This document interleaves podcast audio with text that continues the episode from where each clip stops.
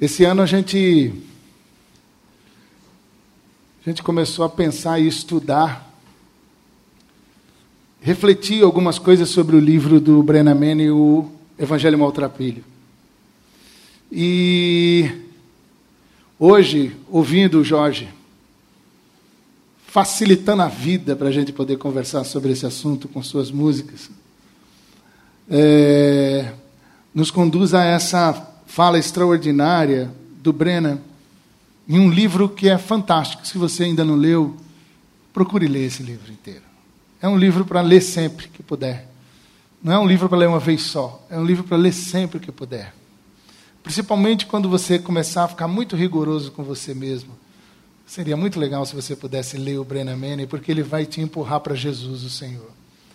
E quando você ficar muito rigoroso com as outras pessoas, faça isso com muita urgência, porque você já está atropelando você mesmo há muito tempo. E o Brennan Manning, ele leva você para Jesus de um jeito extraordinário, com a própria história, com a própria vida dele. E o que vamos conversar hoje aqui, depois ali nos grupos onde nós vamos estar com números é, de, de bate-papo entre as turmas aqui, é o capítulo oito, que fala a liberdade do medo. Não foi ali, na minha opinião, tão bem traduzida essa frase aqui, porque, na verdade, é os ca... as pessoas que foram livres. Então, os libertos do medo. As pessoas que ficaram livres do medo. E o Brennan Manning, no último papo que nós tivemos, ele falou uma coisa tão bonita, de que somos argila, beijada pelos lábios do Abá, do Eterno. E isso ficou no meu coração de uma forma tão forte, que eu me apeguei nessa frase, e é com ela que eu quero começar com a, gente, a nossa conversa e o nosso papo hoje. Somos argila misturada ao lixo,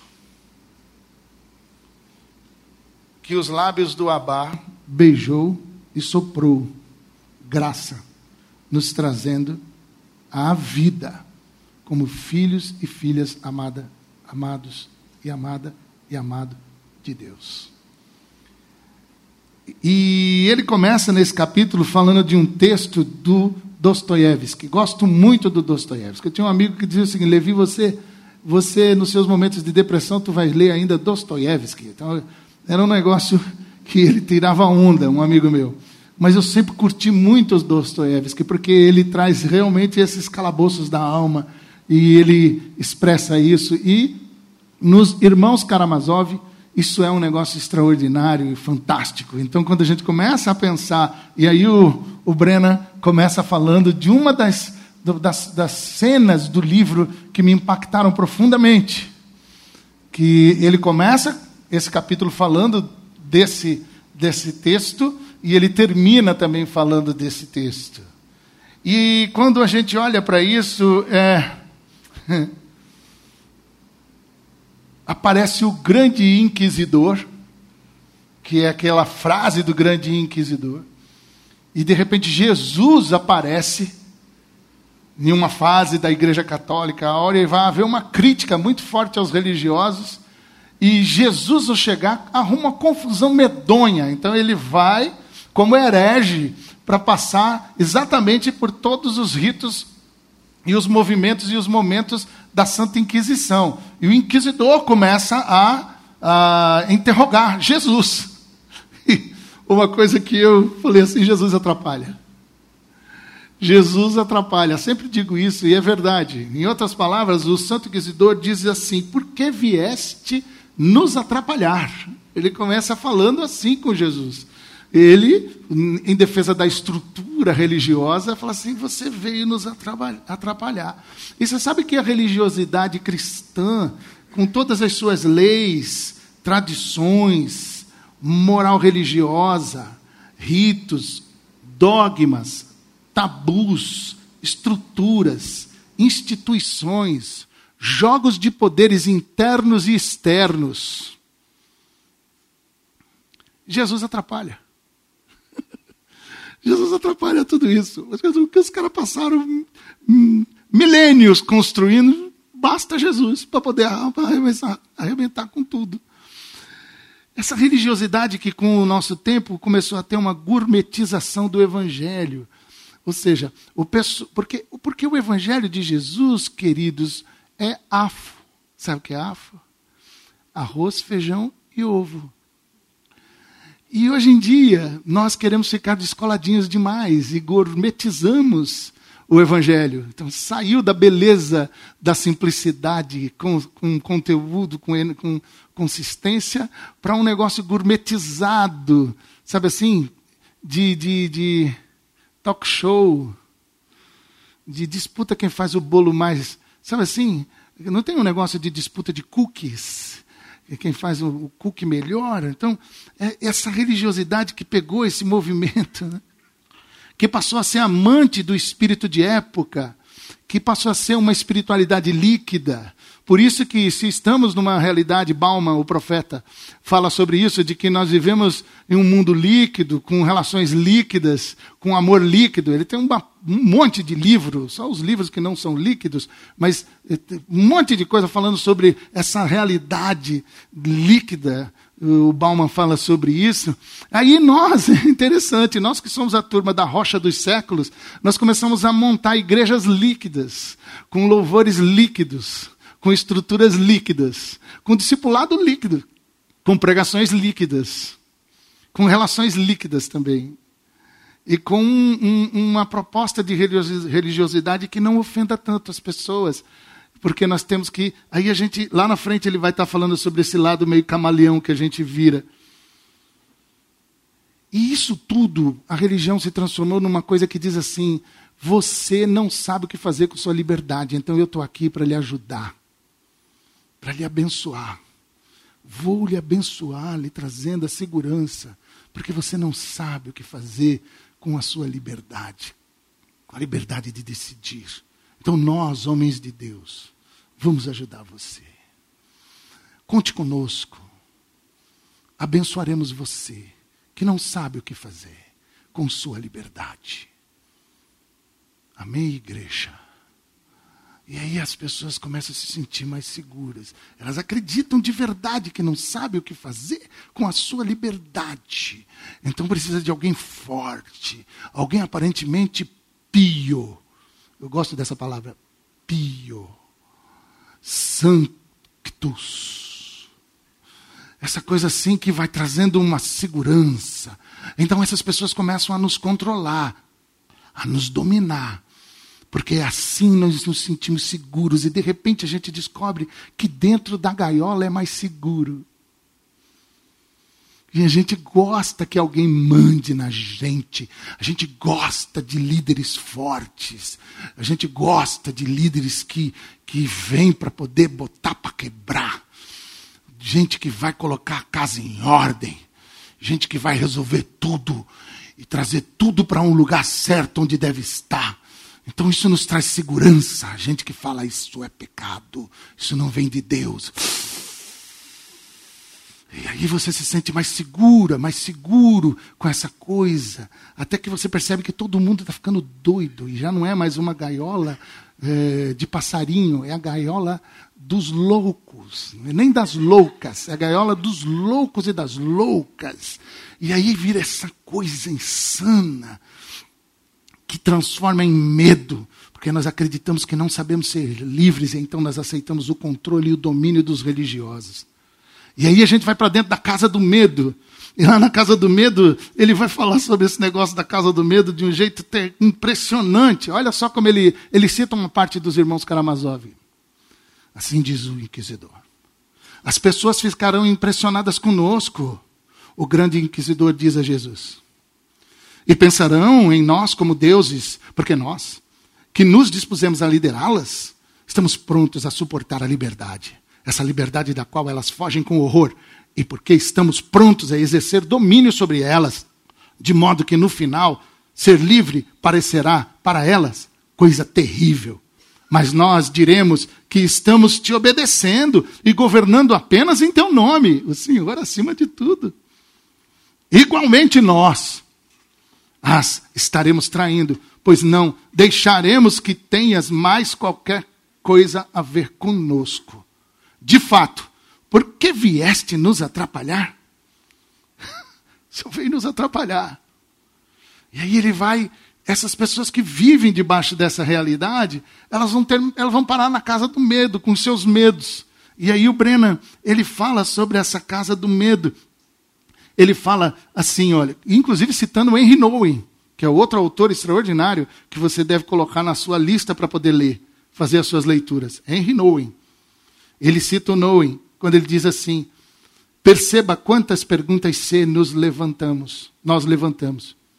O que vou fazer se não conseguir um cônjuge, uma casa, um amigo, um benfeitor? O que, que eu vou fazer?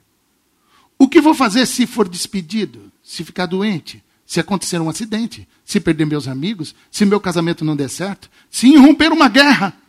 E se amanhã amanhecer chovendo e o ônibus estiver em greve? E se, houver, e se houver um terremoto? E se alguém roubar o meu dinheiro, invadir minha casa, violentar minha filha ou me matar? Os medos nossos de cada dia. Tem outros, né, que você pode colocar na lista. Esses medos vão nos mantendo presos e prisioneiros na casa do medo. E tudo isso com a bênção de algum religioso que nos faz manter ali dizendo que ele pode nos ajudar. E até que ficar com medo é até uma coisa boa. Só que Jesus vem para nos libertar. Vem para nos libertar da casa do medo. Jesus vem para dizer o seguinte, olha, você pode sair dessa gaiola aí. É arriscado? Vixe, Jesus até manda um vixe Maria. Vixe Maria, é arriscadíssimo, não tenha dúvida. Mas você vai ter que sair daí, pule fora desse negócio. E assim ele vai ensinar os seus discípulos de que o amor lança fora o, o medo. O amor lança fora o medo. E depois ele fala que nós podemos experimentar, Paulo em Romanos, isso é muito legal, Romanos oito, vinte e um, que diz o, o que nós podemos experimentar a gloriosa liberdade dos filhos de Deus. Os filhos de Deus não são seres para ficar em gaiola. E existe uma gloriosa liberdade dos filhos de Deus que você vai começar a experimentar. E aí, quando eu saio da casa do medo, eu vou para a casa do amor e da liberdade pelo poder do resgate de Jesus de Nazaré, nosso Senhor, eu de repente descubro que eu sou a casa de Deus. E que Deus é minha casa. E que permanecer nele, aqueles negócios que a gente aprendeu em escola dominical, às vezes de uma maneira tão distorcida, permanecer nele é saber que você está nele o tempo todo, a hora, o tempo todo, por onde você estiver. Permanecer nele é estar nele o tempo todo, por onde estiver. E aí ele vai dizer que todos nós, ele fala que as nossas cidades são cheias de pessoas sem teto. Eu moro num lugar onde eu vejo muita gente sem teto. E aí ele vai falando sobre esse, essa turma dos sem teto. Quando está falando de que nós temos que fazer de Deus a nossa casa. E ele fala de que tem muita gente sem teto nas ruas que ele via. E ele diz aqui, de uma maneira interessante, ó, em uma sociedade temos muitos sem teto. Não apenas nas ruas, nos abrigos e nos albergues. Mas gente errante em fuga, que jamais está em casa consigo. Eles buscam abrigo no álcool, nas drogas, ou segurança no sucesso, na competência, nos amigos, no prazer, na notoriedade, no conhecimento e através de um pouquinho de religião. Tornaram-se estranhos para eles mesmos, gente que tem um endereço, mas nunca está realmente em casa, que nunca ouve a voz do amor ou experimenta a liberdade dos filhos de Deus. Sem teto, morando numa baita casa própria. Não fizeram de Deus a sua casa. Mas aí Jesus vem, Hebreus dois, quinze. Jesus, como aquele que nos livrou do pavor da morte. Estavam sujeitos e estávamos sujeitos à escravidão por toda a vida. Jesus nos libertou. E aí o que é interessante é que nós todos seríamos um celebrante. E não é celebrar a recuperação, não. É celebrar a liberdade. Celebrantes da liberdade. Celebrantes da liberdade e da libertação dos medos para uma vida com abundância. Para uma vida de verdade. O religioso, mano. Aí ele cita aqui Teresa Dávila. Teresa Dávila é maravilhosa, né? Olha o que ela manda, uma das frases que ela manda. Poupa-nos, Senhor, de tolas devoções e de santos de cara amarrada. Porque Porque hoje em dia, para ser religioso, para se demonstrar muito sério na sua espiritualidade, nós somos carrancudos. Nós somos chatos pra caramba. É gente muito, sabe, muito, muito chata, Fabião. Insuportável. Gente que tem a ver com o cara que fez o aviso de despejo. Ele escreve uma situação aqui que é legal demais isso aqui. Desapontado e indignado, o príncipe das trevas esgueira-se até o chalé dos discípulos deprimidos, que fizeram em Jesus o seu lar. Os caras fizeram em Jesus o seu lar. E na porta eles vão colo- ele vai colocar um ofício. Aviso de despejo. Satanás está bravo com os discípulos que agora não estão mais debaixo das garras dos religiosos. Ele não está gostando desse negócio dos caras curtirem a liberdade que é em Cristo. Ele está achando isso perigoso, porque isso está começando a, a se espalhar, contaminar todo mundo na vila do Satanás. Então ele manda um aviso de despejo, que é assim. Pela presente, vocês estão banidos da casa do medo para sempre. Com malícia premeditada, vocês escandalosamente sonegaram o aluguel mensal. O aluguel mensal de culpa. Sonegaram o aluguel mensal de ansiedade, de medo, de vergonha, de autocondenação. Tem que pagar, recusando-se teimosamente a preocupar-se com a sua própria salvação. Vocês não vão se preocupar mais com salvação, se vocês vão para o inferno, se vocês acertaram ou erraram hoje, não sei o quê, não sei o quê, essa parte é minha. Mas aí continua o aviso de despejo aqui. Já ouvi um inquilino desalentado comentar, esta já foi uma vizinhança boa.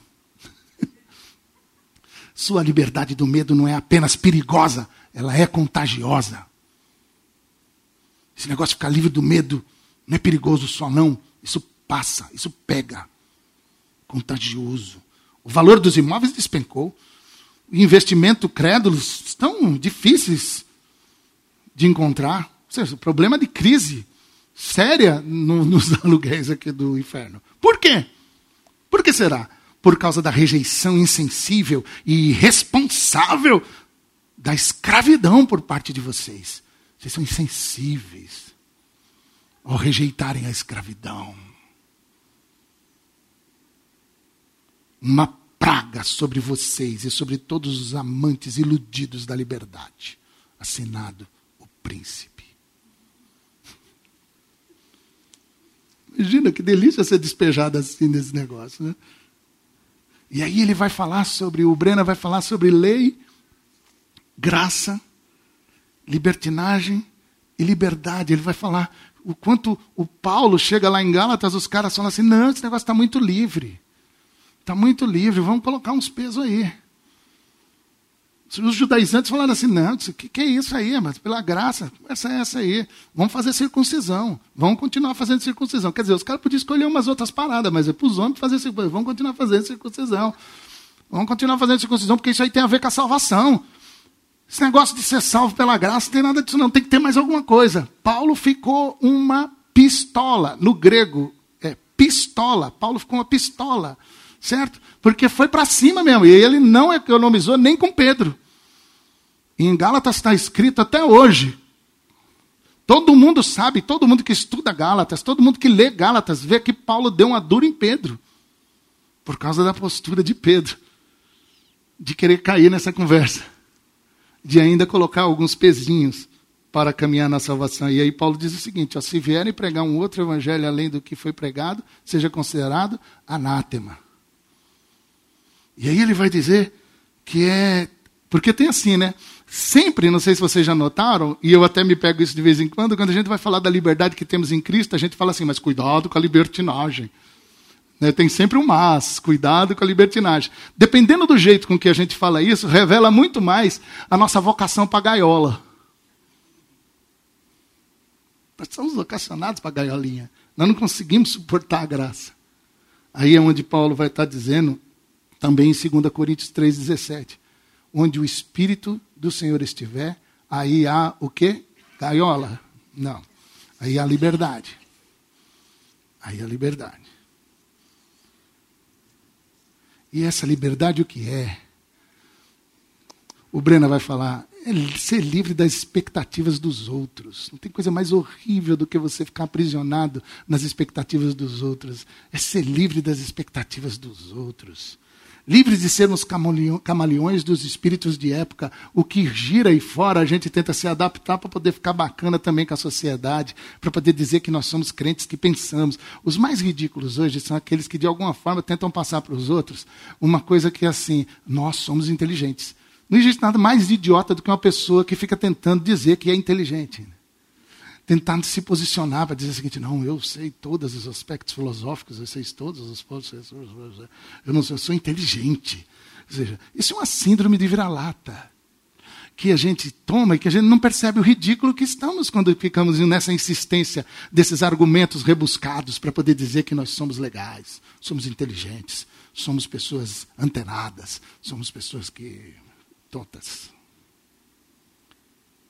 Mas aí a gente começa a perceber que nós estamos livres do desejo de agradar e de impressionar. Puta, isso é uma libertação, gente. E aí eu tenho que ler aqui o meu caderninho aqui, do Larrañaga, na ladainha da humildade. Inácio Larrañaga. Livres do desejo de agradar e impressionar. Olha só que oração bonitinha, oração do século dezenove. Jesus, manso e humilde de coração, ouve-me. Do desejo de ser estimado, livra-me, Jesus. Do desejo de ser exaltado, livra-me, Jesus. Do desejo de ser honrado e louvado, livra-me, Jesus. Do desejo de ser preferido a outros, livra-me, Jesus. Do desejo de ser aceito por todos, livra-me, Jesus. Do medo de ser desprezado, livra-me, Jesus. Do medo de ser esquecido, livra-me, Jesus. Do medo de fracassar, livra-me, Jesus. Do medo de ser humilhado, livra-me, Jesus. Do medo de não ser aceito, livra-me, Jesus. Que ladainha boa, né? Mas não parou aí, não. Olha só. Que os outros possam ter mais êxito do que eu. Concede-me a graça de aceitar em paz, Jesus.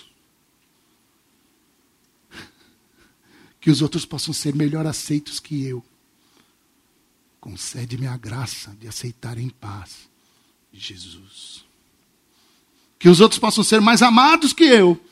Concede-me a graça de aceitar em paz, Jesus. Que os outros possam ser preferidos a mim. Concede-me a graça de aceitar em paz, Jesus. No discipulado com meu filho Vinícius, eu falei assim, Vinícius, aqui, o papai vai agora ler uma oração que ele vai ler em, desde quando ele ficar velhinho. Quando o papai estiver bem velhinho, no bico do corvo, não podendo mais falar, leia essa oração por mim, pelo amor de Deus, porque enquanto eu estiver vivo, eu ainda tenho que orar essa ladainha. Livres dos aplausos e elogios e benefícios do doar. Ele vai falar da oferta da viúva, que é livre de baganha, os caras que tinham muita grana para poder doar. Aí ele fala dos caras que doam nos Estados Unidos e tem desconto de imposto de renda. Ele fala dos benfeitores que quando vão fazer alguma coisa recebem aplauso, fotografia e diz que fez. O que a mão direita faz, dá, a mão esquerda está vendo. Ele vai, ele vai falando de tudo isso. Ele fala da viúva que está sossegada. Por quê? Porque ela deu tudo que tinha. Então não está querendo impressionar ninguém. Ela foi lá e deu tudo que tinha. Ai, meu Deus. Livre do pedestal. Ele diz assim que ele ficou livre do pedestal quando ele pela primeira vez frequentou um, um encontro do I A A, quando ele chegou lá e finalmente disse a frase mais libertadora da vida dele. Meu nome é Brennan, eu sou um alcoólico. É a capacidade de poder dar uma bicuda no pedestal que a gente construiu para a gente poder subir e ficar fazendo mise-en-scène. Nossa, que liberdade maravilhosa. Livres para crer que ele está orgulhoso e grato com você. Orgulhoso porque você topou caminhar com ele. Quando ele disse vem, você foi. Estou orgulhoso, cara, porque você topou vir. Estou orgulhoso porque você está andando comigo. E eu estou com você. E por mais que a barra esteja pesando, eu estou orgulhoso de que você continue insistindo. Você ainda não desistiu. Estou orgulhoso. Mas eu queria dizer que eu estou muito grato também Aqui uma parte eu vou falar do que ele está falando, a outra parte você vai perceber claramente que sou eu que acrescentei. Eu estou muito grato a você quando você sorriu para aquela senhorinha. Eu estou muito grato a você toda vez que você, de alguma forma, fez alguma coisa boa para alguém que estava precisando. Eu estou muito grato a você, porque você está fazendo essas coisas assim, já com tanta... Muito obrigado por ter feito essas coisas legais com as pessoas. Eu estou muito grato com você, porque entre o opressor e o oprimido, você ficou do lado do oprimido. Eu estou muito grato a você, porque na hora que você percebeu que estavam deta- arrebentando, desgraçando com a criação que eu fiz, você se posicionou dizendo, não pode, não é possível se fazer isso com a criação do Deus Criador que eu adoro. Muito obrigado, porque você teve coragem de se posicionar quando todo mundo se acovardava. Muito obrigado. Então não é só essa postura de orgulho, mas de gratidão. E aí a gente percebe a maior tristeza. Ele fala da maior tristeza que pode surgir. E presta atenção nisso aqui, ó. Minha tristeza é quando você não crê que eu perdoei totalmente. Deus fica triste. Quando você não crê que você já foi perdoado totalmente, que você já foi perdoada totalmente. De todos os seus pecados, passados, presentes e futuros, ele já perdoou, e ele fica triste que você não entendeu isso ainda. Até o último pecado que você vai cometer já perdoou, e ele fica triste que você não entendeu isso ainda. Mas é tristeza de Deus. Eu estou triste porque você ainda não... Isso é tristeza para mim. E mais, eu fico muito triste quando você não se sente à vontade para se aproximar de mim. E aí ele vai falar sobre uma história do menino que está brincando com os molequinhos assim, os amiguinhos, e quando o pai aparece, ele abandona todos os amiguinhos e vai dar um abraço gostoso no pai. Bem gostoso e apertado. Ele está falando no contexto do que significa orar. Ou seja, que coisa mais terrível você que tem seu filho, sua filha, que depois de um tempo sem ver, ela fica com medo de se aproximar. Mas que delícia quando ela vem e se aproxima. Mas que tristeza quando a pessoa não tem coragem. Eu, eu não sei o que aconteceu com a gente, você não se aproxima mais. É. E aí a gente fica livre para orar e para ter compaixão dos outros. Isso vai mudar o nosso jeito de olhar. E esse negócio de mudar o jeito de olhar, de orar e ter compaixão dos outros, tem uma coisa que eu quero ler para vocês, que eu escrevi hoje, na madrugada de domingo para segunda, que é uma curta oração, que eu dei o nome de Primavera-te.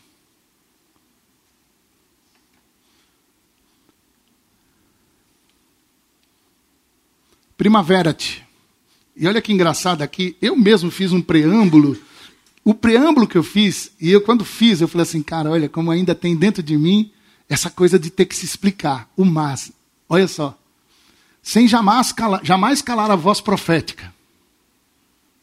Sem jamais banalizar a maravilhosa graça de Jesus, sem canonizar o cinismo. E quando eu fiz isso aqui, eu fiz assim, putz, é melhor escrever isso aqui, porque vai ter um bando de mané que vai querer bater em mim aqui pra caramba, e você... mas isso é verdade também. Eu quis fazer esse preâmbulo só para poder dar um bloque, já de cara, nesses crentalhão. Mas não, tinha, é porque tinha alguma coisa dentro de mim que eu ainda tinha que explicar. Porque eu podia muito bem começar direto assim, ó. Tem tu um olhar mais manso e misericordioso para com teus defeitos, erros e falhas. Tem tu um olhar mais manso e misericordioso para com os teus defeitos, erros e falhas. Tem tu um olhar mais manso e misericordioso para com os defeitos, erros e falhas dos outros. Porque se você tiver isso para com você, você vai ter para com os outros. Acha o teu lugar de silêncio e enfrenta a solidão fria com a solitude quente da devoção. Enfrenta teus abandonos e abandona-te em Deus. Solta o que te soltou. Larga o que te largou. Desapega do que se desapegou de ti. Abandona-te ao Deus que te acolhe. Ama-te mais. Ame mais. Fale das flores. Eu lembrei do Vandré aqui. Fale mais das flores que estão em ti e além de ti. Primavera-te. Primavera-te. E aí eu começo a ficar livre para ter um olhar diferente. Um olhar de Jesus para as pessoas.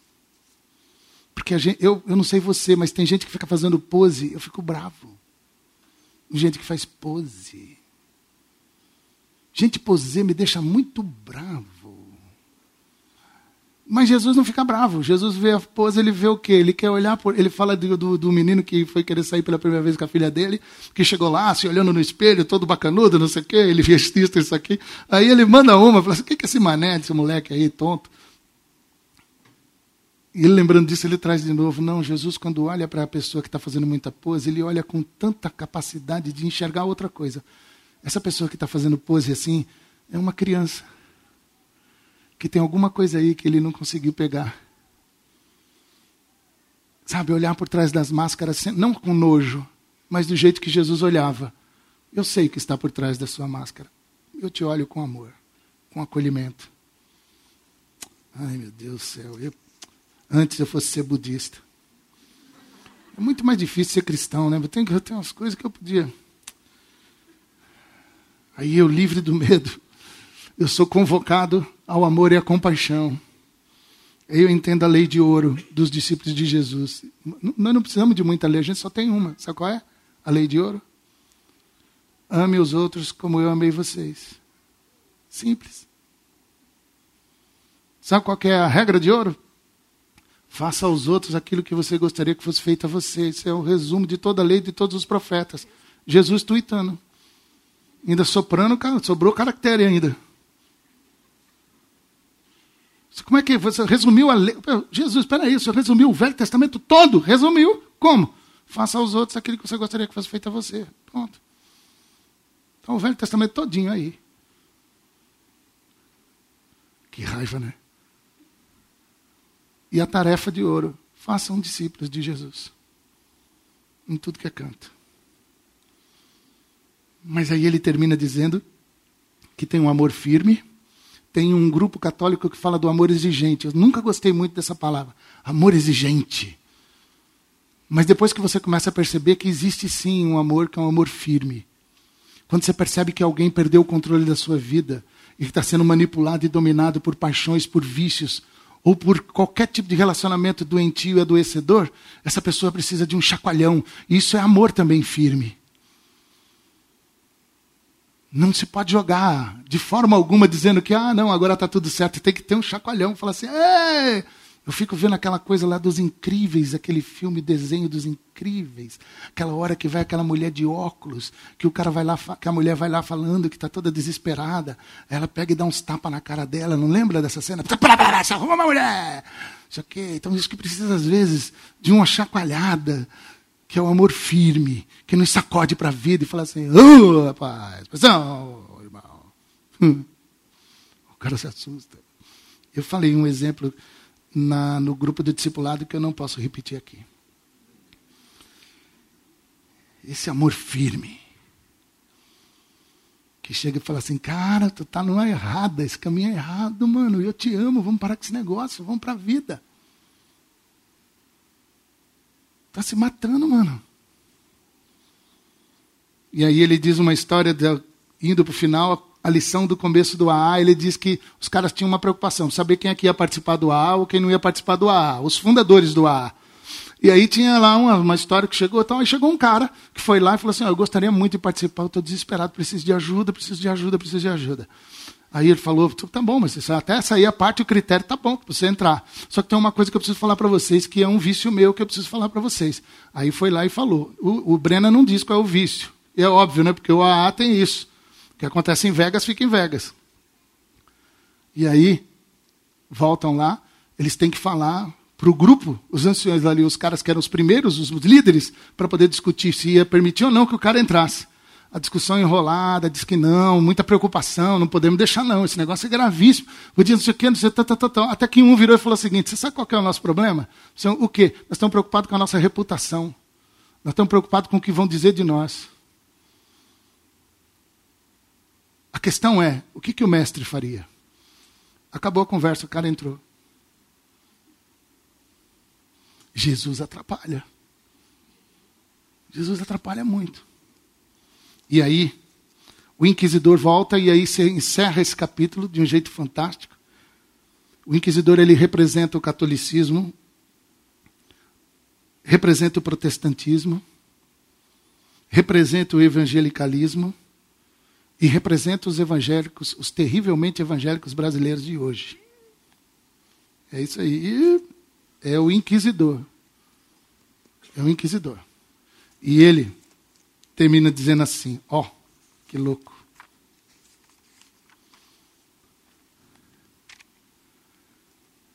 Voltemos então, por um momento, para os irmãos Karamazov, que despejam uma tremenda acusação contra a Igreja Católica. E aí eu coloquei os outros também, que não é só a Igreja Católica. Em incontáveis ocasiões que pecou contra a liberdade dos filhos de Deus. Aí ele vai falando sobre o que ele...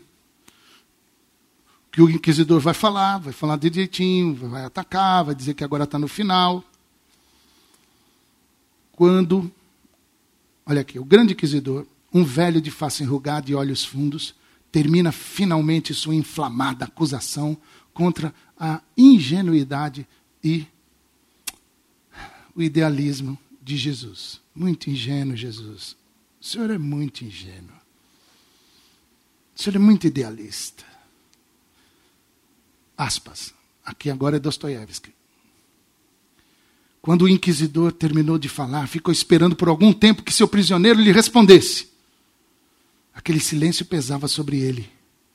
Ele via que o prisioneiro o havia ouvido atentamente durante todo o tempo, olhando com gentileza no rosto e não mostrando, evidentemente, qualquer desejo de replicar. O velho ansiava que ele dissesse alguma coisa, por mais amarga e terrível que fosse. Ele, porém, aproximou-se de repente do velho e, em silêncio, beijou seus lábios, envelhecidos e enxangues. Essa foi a sua única resposta.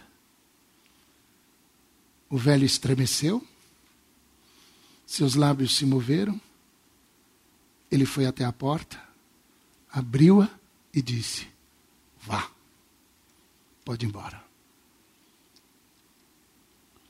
Aquele beijo fulgurava no coração do velho. Jesus se levanta diante do inquisidor, não fala nada, e beija os lábios, com sinal de intimidade e de carinho. E o inquisidor não tem o que fazer, tem que mandar embora. Então que essa... liberdade poderosa dos filhos de Deus possa dominar o meu e o seu coração. Amém.